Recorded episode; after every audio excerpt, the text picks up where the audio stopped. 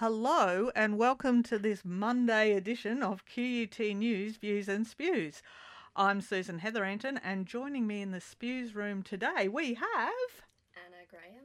And Leo Bowman. good morning Anna. Good morning Leo. Now Hello, Susan. First up today, Michelle Guthrie has been given her marching orders from the ABC quite unceremoniously um, because they, after repeated attempts to, I think the, the language of the ABC is to, to work out, to resolve their problems, they have been a- unable to. She's only midway through a five year contract. What do we make of that, Leo? Extraordinary, particularly when we've heard nothing, nothing, nothing, Susan, about this until now. I'm sure within the ABC, and in fact I do know, there have been rumblings, whispers, and murmurs, but usually if something like this is going to happen, there needs to be controversy, outrage, bumbling and fumbling of the highest order. We've heard none of it. So extraordinary to me. I can't yet get my head round it. I hope we have some more information which will help us explain how somebody does get unceremoniously the door without us even knowing that there's anything wrong. I hadn't noticed. I'm sure a lot of the viewing and listening public hadn't either. What are you making of it? Um, I mean, if she had a contract, then I think the ABC needs to honour that and let her let her stay for the remainder of it. I can't help but wonder, and you know, as a, a an outsider, the ABC has, um, as is always the case, but even in more recent times, attracted a lot of of political attention and um, about bias and and so on. And I think that there's been grumblings from the highest level of, at Parliament Hill about the performance of the ABC, and I'm, I'm wondering if the ABC just doing its job and holding politicians to account has, you know, perhaps claimed a very big scalp. I'm not sure. It doesn't seem like that to me. Um, yes, there's been pushing and shoving, and it just with the poor old ABC, my goodness gracious me, seems to get worse with every successive government. More and more and more, we we we sort of, you know, we're sort of. We sit there and we look at the ABC and we're fascinated by the ABC and what it might be doing wrong, where everybody else gets away with it. I would think there would have have to been a much more concerted attack on Michelle Guthrie for that to be the reason. I think it's probably much more an internal matter and some dissatisfaction internally about how things were being run. Oh, well, I think there'll be a whole lot on Media Watch um, tonight that people will be having watching this space with a whole lot of interest. I would think. Certainly, I will, because I'm just surprised this has come out of the blue. So I'll have to get the slippers on, sit down, and have a good old look to see if I can make some more sense of out of it after that. Yeah. Um, now, next up, a a very, very rare territory for me. I am going to discuss football. And I'm going to Really? pretend like, yeah, I know, right, Leo? Really? I know. Okay. We are going to discuss Slater's suspect shoulder charge um, coming out of um, uh, the match yesterday on the weekend. Yeah, Friday night. Friday night, Yep. um, where in order to save a try, Slater went in with a shoulder, pushed uh, Sosaia Afeki um, over the line, and is now up on a, a grade one shoulder charge um, to the judiciary tomorrow night, which would mean that he would miss out on the grand final. What did you think of the charge, and do we think that's fair, Anna? Too bad. He did the wrong thing. So, do you think that, um, presuming that he is found, we wouldn't want to prejudge the ju- judiciary, do we think that it's fair that it's a grand final, his very last one that he's missing out on, as opposed to second round match in um, ordinary season or a pre-season match? Does it matter to you? I think it's extraordinary. The rules are incredibly tight. Uh, all Billy Slater did, who was considered a great sportsman by everybody, and I don't think anybody here is saying this was unsportsmanlike, brutal, anything like that. He was trying to stop a person from scoring a try in the best way that he could. He tried to get in the best position he could, uh, running at 1,000 miles an hour.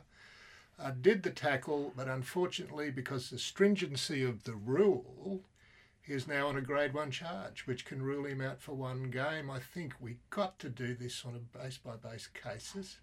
And of course, again, Susan, as you say, really an emblem to the game, a great sports person, rubbed out in the Did I say that?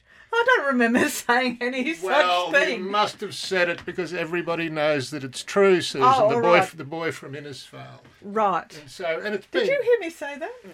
No. no. yeah, boy from Innisfail. It really is unfair. Uh huh. But rules are rules, aren't they? Can, Yeah. can we can't choose, can we? Which ones we follow? No, like, but there should be the same, you know, same punishment for everybody, and it should be, you know, if you do a certain thing wrong, then it doesn't matter which game you're banned from. That's it. You, Uh, did the You, wrong d- you don't think that um, there is some sort of argument that says all games are, are not created equal? That that a, a one game out is a grand final's not a, a round game? Well, strange as it may seem, oh my God, people will spew when they hear this. Truly spew. I'm going to agree with Phil Gould. Phil, Oh my Phil lord! Gould, Phil Gould from New South Wales, former coach of the Blues. I'm going to agree and say this should be done on a case by case basis. We're trying to rub out brutality in the game, injuries, other things. This is just a very, very routine attempt to do a very good tackle, which was impossible in the circumstances. We can't compare that where someone wipes somebody out, they get concussion, clearly illegal, clearly intended. They're not the same thing. They can't be ruled as the same thing. So good on you, Phil, this time. Base each one on the individual circumstances. But isn't that why we have rules in the judiciary? So you can do exactly that? Well, it seems to be very black and white, this one, and that's why saying grade one, they seem to have gone into this very, very black and white, and there seems to be no shades of grey, uh, no plea bargaining, nothing. I just think it's too harsh. Okay, well, now they do. They, they say that you can choose your uh, friends, you can't choose your family. And never has that been more evident than a political campaign that has come out of the US. The background is that we have a, a gentleman called Paul Gosar, um, who is running to um, uh, in the upcoming elections, and an ad has just appeared where some people think that maybe he's not doing an awesome job. Let's have a listen. Paul Gosar, the congressman, isn't doing anything to help rural America. Paul's absolutely not working for his district. If they care about health care, they care about their children's health care, they would hold him to account. If they care about jobs, they would hold him to account.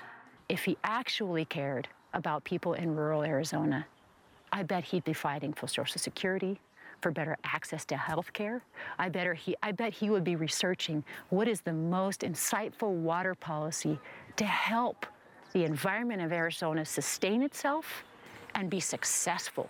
and he's not listening to So you. now we're and he listening to doesn't Tim, have who's your a interests private investigator. My name is Tim Gosar. David Gosar, Grace Gosar, Joan Gosar. Gaston Gosar, Jennifer Gosar, Paul Gosar is my brother. my brother. And I endorse Dr. Brill. Dr. Brill. Wholeheartedly endorse Dr. David Brill for Congress.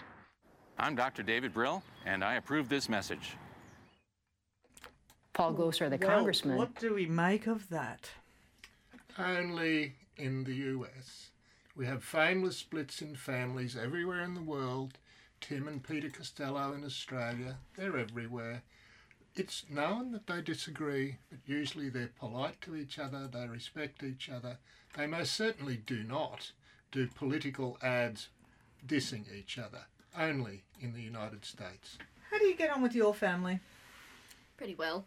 Would Yeah. you how, and how how would you feel if um, they were to make an ad saying those sorts of things about you? Um, I'd hope that they'd tell me before I planned to become some big politician that they weren't going to support me, my ideas, my values. But there's a, there's a difference between not supporting you and actively attacking you, don't you think? Mm, That uh, we, you cannot hand out how to vote cards, for instance. Yeah. Which is a world of difference from paying for a, a, uh campaign ad supporting your opponent. Don't. I mean, if my family did that, then whatever, that's their choice. In It made for Australia, it made for very interesting Christmas dinners, wouldn't it? in Oh Aus- yeah, in Australia, Tony Abbott and his sister Yeah, Christine Forster. cer- Yep. certainly, certainly do not disagree, and they do certainly do not agree. I'm sorry, and disagree in public, but in very polite terms, uh, and get on otherwise as a family quite well. So they've they've established the ground rules. Tony Abbott was considered one of the most pugnacious politicians we've ever had, but he has never gone this far. But in the United States, this sort of thing is just not unusual. Wacko, in my view. Yeah, it's um, I I think it's disappointing. Would you find that you were more or less likely to vote for a candidate on the basis that, that their siblings are attacking them? well, if their own family don't really like them, or that's the way it comes across, then no way I wouldn't vote for them. You wouldn't you wouldn't think of a sympathy vote because his family have been so rude. No. no, no, and obviously that's the that's the intent, isn't it? Brutal. It's a brutal a brutal business politics, isn't it? Now we're going to finish today's um, QUT news views and spews with really the most important item on today's agenda, and that is Bindi Irwin's bum really you know important stuff. And the fact that according to her her baby brother aren't families awesome? According to to robert bindi has to import toilet paper from the us because it's it's softer. And indeed she asked her american aunt to send her toilet paper for her birthday. Um, not because it's of its environmental friendly toilet paper but because it's it's bum friendly what do we make of this? That's ridiculous. There are people out there who don't even have access to any kind of toilet paper. Or toilet, much Yeah, less. exactly. And she's out there going, oh, I get mine imported. I know, I went. Well, yeah. To be fair, she was a little bit embarrassed that her brother um, uh, went on YouTube to discuss her toilet habits. Leo, are you are you precious about toilet paper? Oh, well, it's not really on the top of the shopping list. I, I do, yes, three ply certainly, but I think importing from the US, I think Woolies will do. An appalling sense of entitlement, absolutely appalling. Woolies, Coles, Aldi do it pretty well. Three ply and above. I think that's good enough. Yeah, for us, as long good as- enough for Bindi. As long as it's not the shiny public toilet in the rationed square department. Like receipt paper. yeah, that you Yeah, actually then yeah. have to have a fight with to Yes. to allow yourself to get enough. yes. I, I think that you know there are some standards below Yeah. which you you, You shouldn't really have shouldn't to have to stoop, to no. to put up with. But no, um, Uh, I, I I will be going to the states later in the year, and perhaps I should do a uh, toilet paper test just to see because maybe I don't know. Maybe I'm speaking through my bum and I have no idea what I'm talking about. Maybe it's quality, quality. Susan, Susan, it's not that many years ago when we would have navvies along the train side singing out paper, paper, paper, and people would throw out the newspapers out the window so that they could go about their business. Yes, in your lifetime, Leo, uh, perhaps, but you know we're slightly younger. You dear old thing. Not All, many years, I wouldn't have thought, Susan, but anyway. all right. Well, thank you for spewing with us today, and we will be back in the spews room again tomorrow.